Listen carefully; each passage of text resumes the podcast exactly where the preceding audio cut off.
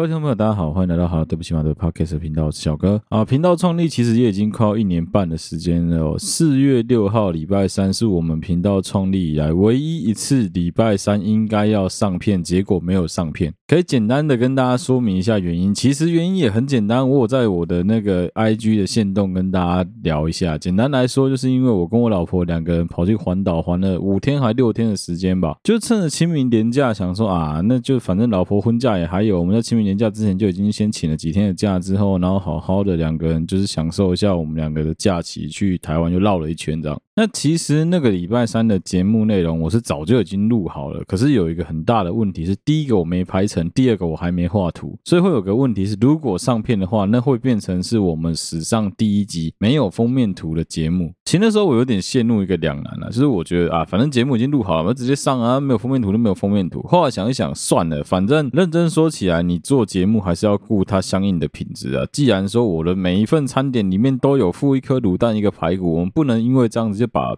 卤蛋换成另外一个东西，把排骨换成另外一个东西，这对于老听众、老观众来说是不公平的。所以我最后在跟制作团队讨论之后，我就想说，好，那没关系，那我们就再延下一个礼拜再上片，就当做是让我们整个 team 好好的休息一下，也不用这么的紧绷，硬要我一口气后制好几集，我觉得这样对大家都轻松啊。好，这也是为什么我们四月六号那一周没有上片的原因哦，在这边跟大家说明一下，顺便跟大家道歉一下，对不起啊。如果说你是一个很准时，每个礼拜三不听到我声音会死了，你可能会觉得很难过，就是又多熬了一个礼拜。好，今天这一集的开头来跟大家聊一个我觉得最近蛮严重的议题，就是疫情啊。我觉得不管是你在关心什么样的公共议题以前，你一定要记得一件事情，就是任何人告诉你的任何话语跟任何形式的各种想法思想，只要它是放在公共的媒体之间去传播，它一定有它背后的原因跟它想要掌握的利益在。我今天如果告诉你说啊，不要用核电啊，我们要想办法用其他能源来发电，我们要用绿能，我跟你讲。你去查他的背景，很有可能他就是读相关的东西，他就是学相关领域的东西。他希望再讲的白一点，说不定他有买风电、有买光电、太阳能的股票，他就想要赚到钱，所以他想要说服所有人来让他赚钱。所有的公共议题在讨论的过程中，背后一定是有大量不一样的利益团体在背后做游说啊、做说明啊，在跟所有的民众讲说啊，我就是想要教导，我想要教育大家某一些观念。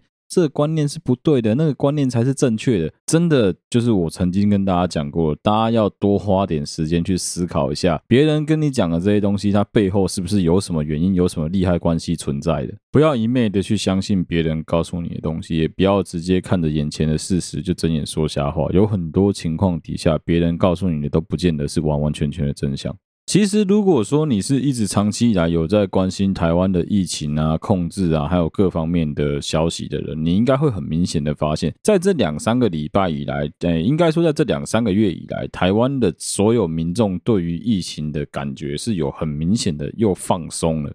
你看，不管是我跟我老婆那个时候在三月份办婚宴的时候，大家的气氛变得很轻松，好像哎，就是轻轻松松的把口罩脱下来拍个照啊什么的，没关系，反正在整个婚宴里面也不会有人真的戴口罩在婚宴会场里面走来走去，除非说哦，你的工作你即将要出国，你可能要上船了，你可能必须要面对的是比较高风险的，你就不会出席我们的婚宴。但大部分出席婚宴的宾客，我可以很负责任的跟大家讲，大家几乎都没有戴口罩，所有人因为毕竟在吃东西嘛，不可能戴口罩，之后的拍照也没戴口罩，甚至到你上车之前都没有人戴着口罩，我们自己也都是这样子的。我们在拍摄的过程中，甚至我们在迎娶的过程中，新人甚至是被大家讲说：“哎，没关系，你们就先不要戴着口罩，不然的话要补妆很麻烦。”老实说，站在一个疫情防控的角度来说，这件事情当然是不对的。但是我们所有人所做的所有行为里面，几乎百分之九十到一百趴都是符合。疾管署所规定的所有防疫的规范的，不管是我们没有戴口罩的情况啊，或者说，诶，宾客在吃饭的过程中你不可能戴口罩嘛，其实都一样啊。大众对于这一件所谓的防疫相关的事情，确实我觉得有蛮明显，比起之前是有比较掉以轻心的。我再举一个最简单的例子。现在这阵子疫情又爆发了不算，如果你往前去推三个月的话，你仔细去回想，有当时多少朋友的限动有跑去 KTV 唱歌，有多少人乖乖的把口罩戴着？明明疫情规定就是除了那个唱歌的人可能因为吃东西的关系可以把口罩拿下来之外，其他人口罩都要戴好。但你自己去看，有多少人是戴着口罩的？没办法，规定就摆在那边啊，你就是必须要遵守这个规定啊。一旦有人不遵守规定了，你连防疫规范都不遵守，国你会产生破口，是很正常的一件事情。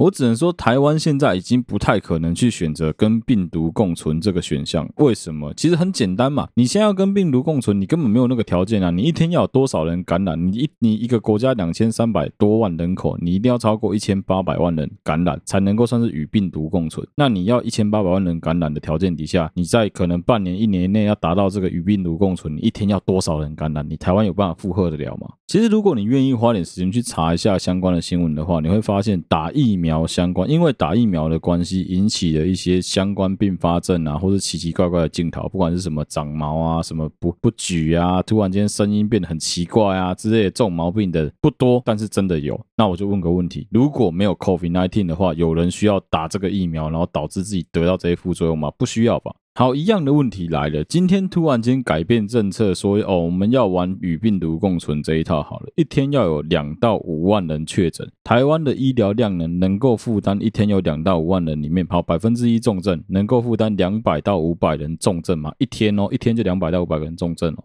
我可以跟你保证啊，我不是读医科，我不是读医管的，但是你至少基本的管理学你也应该要知道。玩过《世纪帝国》你也知道吧？干你人口上限只有两百而已，然后每天敌人都派。八百一千人来攻击你，你的部队有办法看得住？你有办法防得住对方吗？怎么可能？你的最大人口上限是两百，这两百人你要同时顾好你的经济，你还必须要发展你的军事单位。但对方对手是无限人口，他每天派八百一千人来攻击你，每天这样子跟你消耗，你真的有办法守多久？我跟你讲啦，守十天半个月很厉害呀。但是这个与病毒共存必须要到一千八百万人的条件，五万人。一千八百万下去除，你看下龟缸，你真的负担得住？你扛得住？你能办有办法扛那么久？而且再加上台湾打疫苗不是强制的，台湾打疫苗是拜托大家去打，导致有很多的黑数到现在可能只打一剂，可能连打都没有打的多的是。很多打第二剂，但是他时间到应该打第三剂，他没有去打第三剂的，他的疫苗效期也已经过了。到时候等到他真的发病的时候，他会来跟你靠腰说：“哦，不是我打疫苗更，我怎么重症这么严重？”因为民众根本没有被教导正确的卫教观念，或者你可以说。民众根本没有心去听取正确的卫教知识。好，接下来有一个条件一定是成立的嘛，就是群众都是盲目的。只要在任何医疗体系或是台湾的公共安全崩溃的情况下，反对党跳出来随便讲个话，随便煽个风点个火，我跟你讲，执政党直接完蛋。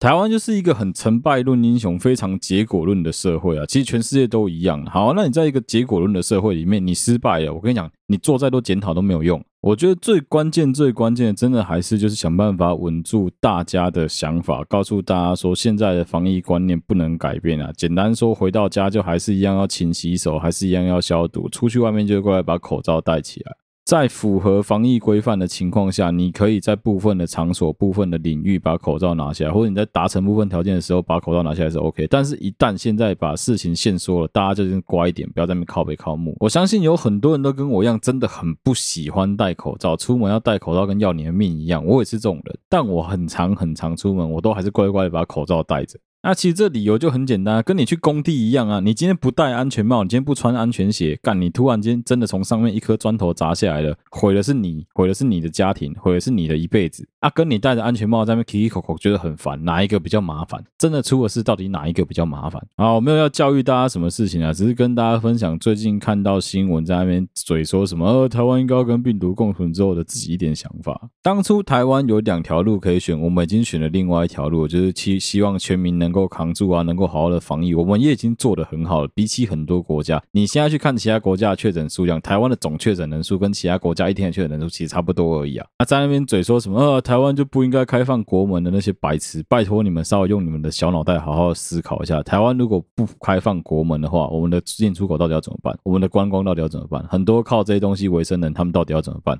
不过回过头来，可以跟大家聊一聊，自从疫情爆发之后，中客再也没办法入侵台湾之后，我自己认为啦，我这一次环岛最大最大的感想就来自于这里。我不知道大概在十五年前吧，大家应该都还有印象，那时候中客开始陆陆续续开放来台湾的时候，台湾开始有各大旅游景点被中国人入侵，那个时候的那个惨况。六合夜市啊，士林夜市啊，阳明山故宫啊，各个所有你想得到的狗屁景点，全部都是中国人，一大堆游览车。那个时候我永远记得，我在大学的时候，我们本来要叫一台游览车包车的费用，大概是一趟大概是六千到七千，就非常非常贵了。后来中客开始来台湾之后，一台游览车单趟一天，他是不接半天的，他基本上就是要一天，一天包一天就是要一万二到一万四，随便他喊，而且车子还超级烂。那时候中客带来的商机有多庞大？有一大堆的那种客运业者开始把他们空闲的那种巴士啊、公车啊拿来改装成游览车，开始在营运做这方面的事情。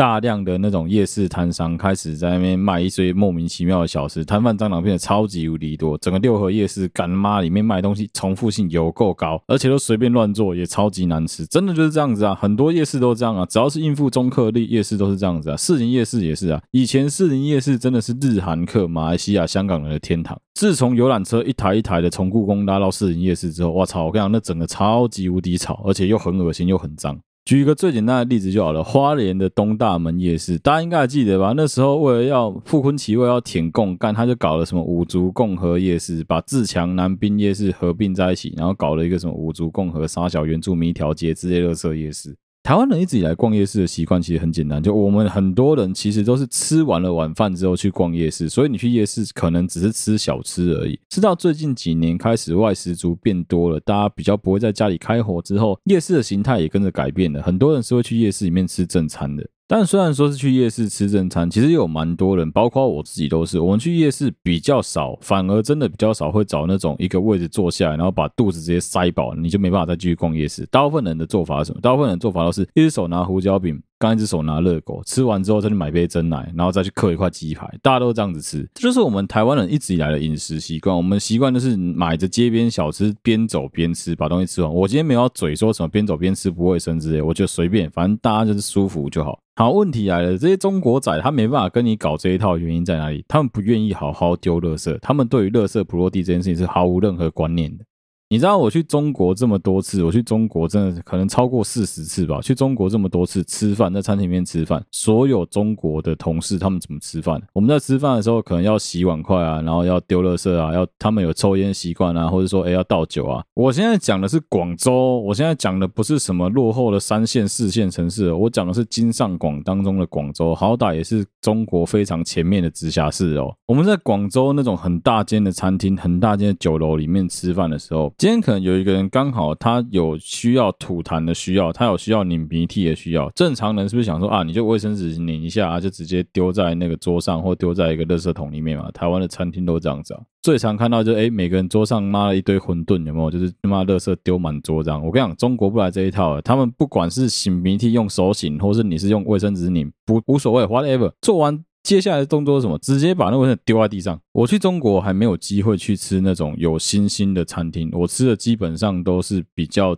评价、比较好，就算高档哈也是大排档那种类型的酒楼。所以说，可能我没有去吃过很高级的餐厅，我不知道。但如果你今天是单纯的指一般的那种大酒楼啊，很大型连锁啊，很多人会去那边吃饭喝酒的餐厅，我跟你讲，真的都一个样，妈的，就是满地都是垃圾。吃完饭之后，满地烟蒂啦、酒瓶啊、酒瓶的盖子啊、你的厨余啊、你的卫生纸。啊，就是丢的满地都是。那时候我在思考一个问题，大家都知道，酒过三巡，菜过五味之后，人喝了晕晕乎乎的，很有可能会不小心就滑倒了，很有可能不小心就跌倒了。在台湾滑倒跌倒，可能最害怕就撞到桌子、撞到头、撞到地上。跟在中国完全不同概念，在中国撞到那满地都是陷阱诶。好，就因为这样子卫生习惯跟条件的不一样，所以基本上在来台湾之后，这些中客他们来吃饭。即使那个时候的四营跟六合，几乎每一个摊商门口都会摆垃圾桶让你丢垃圾。但你觉得那些比较没有素质的人，有多少人会乖乖的把垃圾丢进垃圾桶里面？大家在当地的习惯都已经把垃圾就是丢在地上，会有人来扫。你觉得有谁会乖乖丢垃圾桶？大家都不丢。好，这就衍生了一个问题。那这样子整个夜市的环境跟卫生是不是就非常的糟糕？所以最后就衍生出来了另外一个做法。也是我们台湾人，如果你曾经有去泰国观光过，你也会看到的一个做法。泰国有很多中大型的夜市，它会有迎合观光客，它会在一间餐厅里面就一口气卖所有你在泰国想要吃的东西，什么月亮虾饼啊，什么炸猪排啊，猪后颈肉啊，炒高丽菜啊，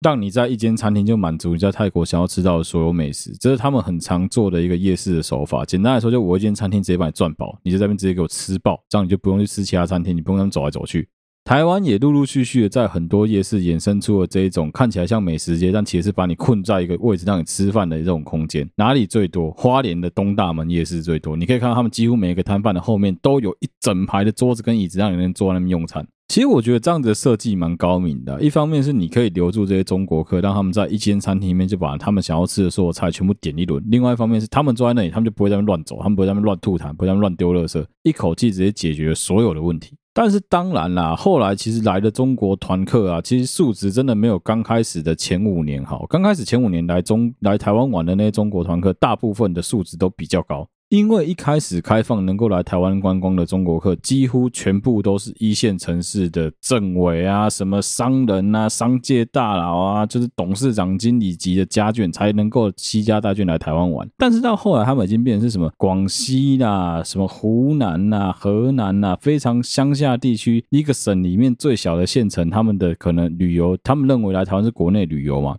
所以也就从一开始的开放台湾能够观光那种比较像是出国旅游的风气，改变成了很多他们比较低阶，相对来说比较没有钱的。讲的白一点，就是从贵族变成了平民，一大堆的平民大量来台湾玩。好，接下来就有个心态了，因为他们出国玩之后，大家都想要便宜又大碗嘛，大家都想说我们就尝尝，我们就吃吃看。好，这就衍生了一个问题的，你有没有看过六个人坐一桌子点一份臭豆腐？你正常台湾人，你不要说什么店家会把你轰出去啊，你自己都不好意思这样子点啊，更何况有很多。店家可能会直接写说：“哦，低消就是一人一份餐点，低消一人一份主餐。啊”那他们那些中国观光客他没在吃小你的，干坐下来就直接一屁股坐就是要吃啊，他不吃就再给你拧个鼻涕，他妈再吐你一口痰啊！因为这是他们的习惯，他们的卫生条件就是没有像都市的人这么好啊。你相对来说，你对他们能够提出的要求也比较少，再加上说领队导游对他们的约束可能也不够。简单来说，那个时候带团的那些领队导游，他们想的也不过就是把这些人拉到有合作、能够抽佣金的那些艺品店去坑他们一笔而已啊。这些中国客绝大部分，反正他们平常本来就已经有包他们的正餐，已经有包餐厅给他们吃饭。他们去夜市真的只是走走看看而已。好，问题是这个走走看看很有可能是两个小时、两个半小时，甚至三个小时的行程。你觉得他有可能就这样子走路走三个小时吗？大部分人都会累，你也会想要坐下来休息。好，这就导致这些中国客其实也有一样的想法，所以他们来到台湾的夜市，你觉得他们有多少的几率会去找一个餐厅就直接坐在里面，什么屁都不点，或者说六个人、七个人点一道菜，很有可能呢？我跟你讲，这问题就出在于在人家的价值观里面，人家没有觉得这样子是错的。我们觉得看得很矮油，我们觉得看得很不舒服，我们觉得看得很不爽。但是他们就是压根不觉得自己有错。那你要怎么跟这些人去沟通、去聊这个事情？我跟你讲，对方没有完全没有打算想要理解你的时候，你去怎么跟他讲，他都一定听不下去啊。沟通就是这样子啊，理解嘛，倾听嘛。如果对方完全不想跟你站在同一个平衡点上面跟你聊天的话，你怎么可能有办法跟他好好沟通啊？哦，回过头来讲，就是我这一次环岛有一个很大的体悟，因为这已经是第三年了嘛，基本上就第三年没有什么中国人在台湾混来混去的。我觉得所有观光景点变得超级好逛。我跟我老婆习惯是每年只要我休假，我一定会带她去环岛，就不管是呃顺着环、逆着环，或者是说只去花东、去垦丁，我们一定会环岛。我不知道大家还记不记得那个时候民进党当选没多久的时候，中国在那边靠北说什么哦，我们不要让中国客人来台湾玩了，我们一口气把你们搞倒。结果那个时候一堆摊商在那边靠北，花莲啊，一堆台东啊，很多地方的饭店跳出来在那边靠北说什么，哦，这样子我们会倒啊，那中国客都不来，我们要怎么做生意啊？后来开始，哎，中国客人不来，东南亚客人开始来了，香港、韩国、日本的客人开始多的时候，哎，他们也都安安静静都没有讲话，赚到钱都不会讲，干你俩只要稍微赔到一点点钱，在那边靠北靠屋。好啊，后来挫赛啦，COVID-19 爆发啦，你们他妈的通通都不用搞啦，直接改成防疫旅馆啦，不然直接赔死你啊！这些人就安安静静都不敢讲话了。到现在国旅开始又复苏，开始爆发了，诶，这些人开始赚钱了，也没有一个人敢跳出来讲哦，我们赚爆，我们现在赚超级多钱，比之前还要多，而且现在数值超级高，一间房间打扫的时间比之前大概减少一半，没有人敢讲这件事情。你可以看到台湾有很多的观光景点，你要怎么看那个观光景点是不是规划给中国客？你知道吗？一个很简单的方式，你去看他的停车场。台湾到现在还有很多的观光景点，不管是老街口，不管是夜市，不管是某一个观光风景区，你如果看到它门口有一个很大的让游览车停下来临停回转的区域，那个景点当初设计一定是为了中国观光客搞出来的。而以我的经验呢，这一类型的景点通常现在都非常不好玩，非常不好逛。这就很像说一间餐厅，它当初的定位就是在走路边摊，它卖的东西不可能会有多精致，不可能会有多发餐，这是不可能的事情，因为它投入的成本就这样子而已。当然，确实疫情爆发之后，没有外国观光客，你看台湾的各大观光景点有倒吗？也没有倒啊，很多观光景点做得越来越好啊。因为其实台湾的观光客是有一定的素质的，的确我们也会有那种抢位置的大妈，我们也会有那种很烦的阿姨、很烦的阿上，我们会有那种很奇怪的吐痰阿伯在那边随便乱抽烟。我们也是会有那种配件八加九，就是改管改很大，然后环岛在那边，我要环岛，为了测我的管，有，我们还是有这种的。我们也是有那种干素质很差，妈的，就是整个整个台二线上面，就你一台车开有够慢，所有人在那边等你啊。我们从旁边这样超车，还要被警察讲说干你没有你没有乖乖依照标志标线行驶。有啊，台湾也是有这种素质很差的人啊，台湾也是有这种很搞不清楚状况的人啊，台湾也是会有一到连假就会出现移动神主牌啊，当然有啊，哪个国家没有这种人？但是整体而言的观光体验就是变好啦，而且是好非常非常多啊！我就举个例子啊，以前什么三仙台啊、日月潭啊、什么花莲的太鲁阁啦，干他妈到处都是中国观光客，一群大妈一团一团一团的来。你台湾人你会想要待在那个地方吗？你会想要在那边深度旅游吗？以前那些景点都是靠什么校外教学啊、毕业旅行啊，都是学生团，学生团就已经被誉为是品质非常糟糕的团体了，后来直接被中国团取代啊！以前做。学生团生意改做中国团之后，干他妈，他们生当然饭店生意是赚爆啊，但是问题是整体素质下降的超级无敌快啊。这次环岛我们经过了花莲的新城站，那时候我老婆问我说：“哎，新城站怎么盖得这么大？怎么这么的炫炮？这么看起来这么的 modern？” 我就跟他讲说，新城站当初在盖的时候是为了什么？是为了泰鲁阁，准确的来说是为了想要去泰鲁阁观光的中国观光客们，因为那时候的游览车不太愿意载，就是舟车劳顿一整天这样子载着中国观光客来回整个。台湾甚至是开苏花，那时候还没有苏花改，干苏花那样开，真的老实说风险蛮高的啊。所以他们那时候想了一个办法，就是哎，花东客运、顶东客运、花莲客运负责在花莲跟台东两地做接驳，其他地方就是利用游览车啊。中间的联运怎么办？中间联运就是利用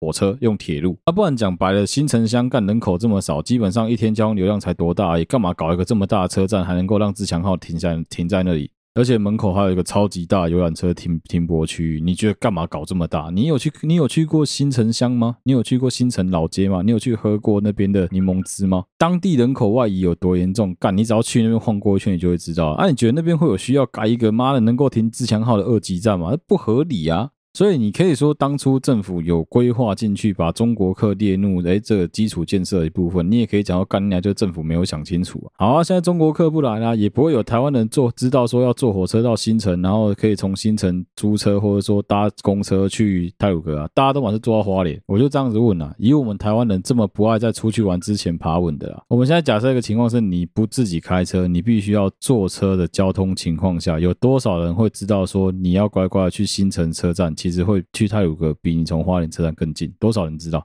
可能有一些人会知道原因是什么？新城底下有挂号写泰鲁阁三个字，所以你知道说哦，这边是不是应该离泰鲁阁比较近？但你去实际看地图，干你离泰鲁阁其实还有一段大段路要走啊。台湾当初有很多这种莫名其妙的设计，就是为了中国客啊。我跟你讲，你如果说你花点时间去长途的旅行，去看一看台湾现在各地，会发现说，自从中国客没办法来之后，台湾的观光是有慢慢在复苏的。的确，现在东西靠北贵，妈到处东西都有够贵，吃什么都比之前涨很多，可能是之前的两倍。三倍，但其实还是有很多地方是铜板价，真的很爽。这一次环岛，我最大的体悟，除了这件事之外，还有一个最扼腕的，就是干你妈！我这次没吃到公正包子。我跟你讲，真的是莫名其妙啊！台湾人到底有多爱去花莲吃公正包啊？我自己也承认，好不好？其实公正包子真的没有这么好吃，就只是吃一个味道，吃一个回忆而已。对我来说，公正包是每年只要去环岛一定要吃到的东西。还好今年终于改变了。超怪小的哦！早上十点公证包子也在排队，晚上八点公证包也在排队，下午四点公证包还是他妈的在排队。大家好像都跟我一样，你知道吗？就去花莲不吃到公证包不会罢休，每个人都在拼命排。我老婆那时候一直问我说：“哎、你要不要跟着排？排一下不会怎么样，没关系啊，就排。”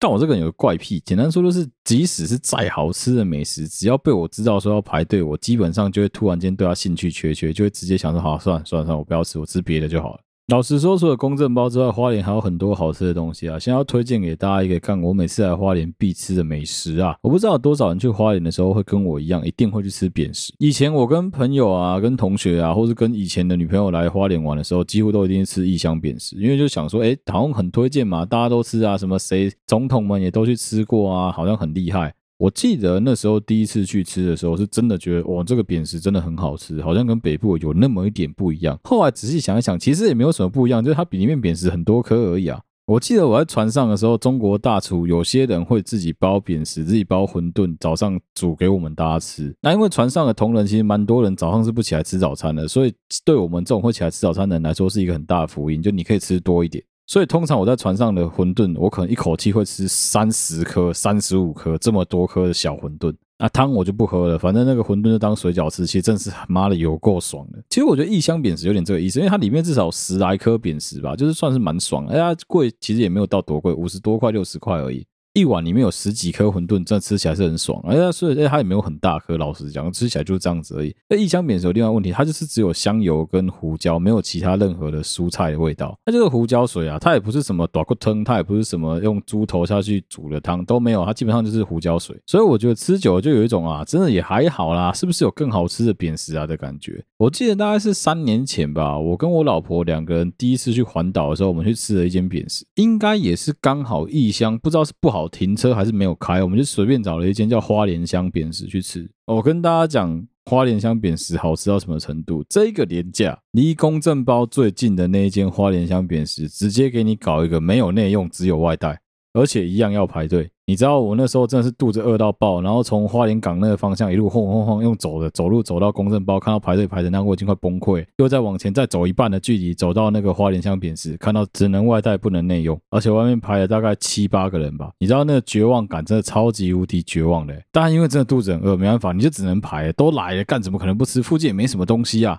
我跟我老婆就一人点了一碗不同口味的红油抄手，直接在路边就开课了，干这超级爽的。像一般店家馄饨，反正就分成三种嘛，鲜虾、菜肉跟什么翡翠嘛，翡翠就是加一堆韭菜啊。最传统的招牌式的就是菜肉嘛，大家也都知道。鲜虾也就是干妈里面直接包一颗虾，吃起来超级爽。哎，我只能说花莲香扁食真的是从来没有让我失望，有够爽的，吃起来真的很过瘾。过瘾到什么程度？过瘾到我跟我老婆隔天又再跑去另外一间花莲香，我们之前环岛的时候来吃的那间花莲香，再一人点一碗的抄手，点一碗红油炒面，再点一碗馄饨汤，干两个人那边吃了三大碗的馄饨。我是真的很推荐大家，如果你有去花莲玩，你也喜欢吃面点类的话，你一定要点这一间花莲香的扁食来吃。其实花莲香它有很多很多间分店，你就随便搜寻都找得到，美仑也有，东华也有啊，在花莲市区就好几间了。但我今天要推荐大家这一间真的很爽，为什么它很爽？因为它旁边就有一个很很好停车的地方，它旁边有一间保养，一个小时好像才二十块吧。你就不要傻傻去保养买东西，要买两百才要抵一个小时，不用，就是妈乖乖付个二十块、三十块停车费就好。对于我们这些长期被一个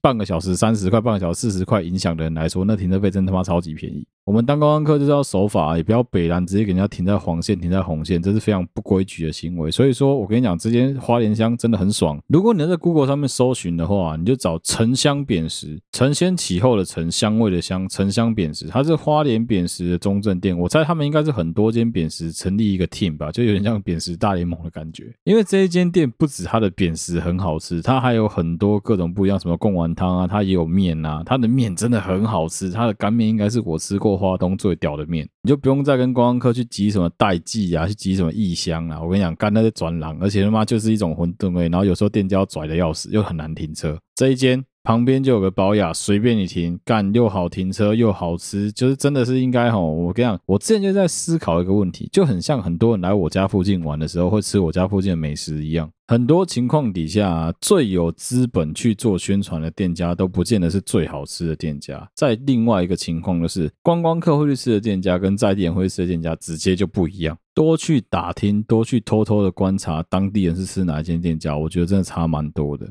因为以前我记得去花莲玩的时候，包括马吉也是啊，干人家花莲人根本就不吃增剂增福剂，花莲人吃的是一间干躲在民宅里面的马吉店。那像我是因为北兰啊，反正我从以前我大概从国中还高中就被洗脑阿美吧，就是阿美麻糬那个魔法 Coco 那一间，所以干我每次去花莲都会进去买魔法 Coco。啊，总之一个连假要这样子结束了，这一支。Podcast 上的时间应该也已经是连假之后两三个礼拜了吧？反正不管，就是如果说你们真的是一个跟我一样喜欢到处玩的人的话，台湾真的很美。台湾有很多地方很值得你细细的去品味。就选一个主题，不管是灯塔、海边、山里面，去吸收芬多金，各种不一样的主题去走一走。台湾真的很棒，你很少能在一个国家、能在一个地区看到一个这么有各种不同特性、各种多元性的观光景点，真的很难看到。我知道很多人会讲说什么啊，好希望疫情赶快解封哦，好想去日本哦，好想去泰国，好想去韩国，好想去香港哦。你真的应该要换一个心态想啊，你就是真的很难有一个机会是你能够把新台币留在台湾，你就好好的玩一玩台湾。台湾真的有很多很好玩的地方啦。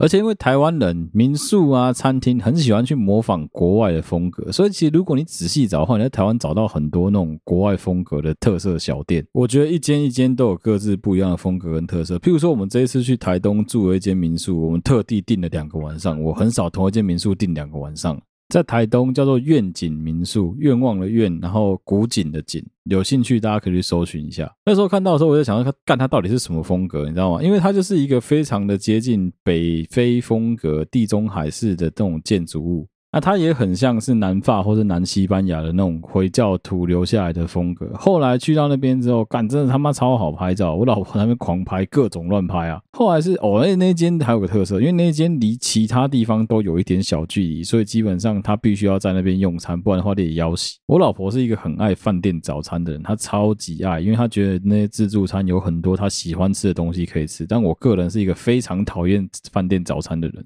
我觉得饭店早餐很商务，而且会让我想到以前去工作的时候、旅行的时候吃那种很烂的饭店早餐的不好回忆，所以我就很赌烂饭店早餐。我要吃到好吃的饭店早餐的几率真的很低，尤其在台湾，干我几乎每一间汽车旅馆啊、饭店吃到早餐我都觉得很雷。但愿景跟我们之前住过几间民宿蛮像的，它的早餐是他们自己做的，虽然说其实看得出来它早餐还是有一点点的偷懒，但整体来说真的已经算很好吃的早餐，已经算有点用心的早餐了。老实说，非常对得起他的价钱啊！我们真的运气很好，因为我跟我老婆就是那种很爱出去玩的人，所以我们基本上只要规划好，知道说，诶，譬如说三个三个礼拜后、四个礼拜后要出去玩，我们就会赶快挑时间，赶快想办法，就直接就订饭店，不会在那边拖拖拉拉的。啊，再加上说前一阵子疫情爆发的关系，其实饭店的房费变非常非常的便宜，有很多本来应该一个晚上要八九千块的房间，都掉到只剩下两三千块。所以整体来说，我们这一次玩了六天吧，我记得是六天五夜吧。我们总共花起来的房费就是真的非常非常的省，一个晚上都大概平均就是两千到三千块而已，而且几乎房间都很大间，就真的睡起来很爽。你想想看，我同一间民宿愿意多住一个晚上，你就知道那个房间有多舒服。好，其实这一集认真说起来有点闲聊了，我就是希望大家能够多关心台湾周围的很多不一样的环境啊、风景啊。其实真的在台湾有很多很美丽的事物是值得我们去发掘、去探索的。谢谢大家收听，好，对不起马的 Podcast 的频道，我是小哥，我们下期再见啦，拜拜。如果你想支持我们好了，对不起马的 Podcast 的频道的话，欢迎你到我们的 IG 粉丝专业或者到 Facebook 粉丝团上面去按赞追踪，有任何最新消息都在这上面发布。如果你使用的是任何一个 APP 在收听 Podcast 的，都欢迎你在上面五星按赞、留言、分享，我们有看到内容都一定会回复你。好啦，再次谢谢大家收听，好，对不起马的 Podcast 的频道，我是小哥，我们下期再见啦，拜拜。哦，对，下集要嘴三宝啊，记得收听啊！下一集我要来好好的嘴一下这一次在路上遇到的所有三宝们。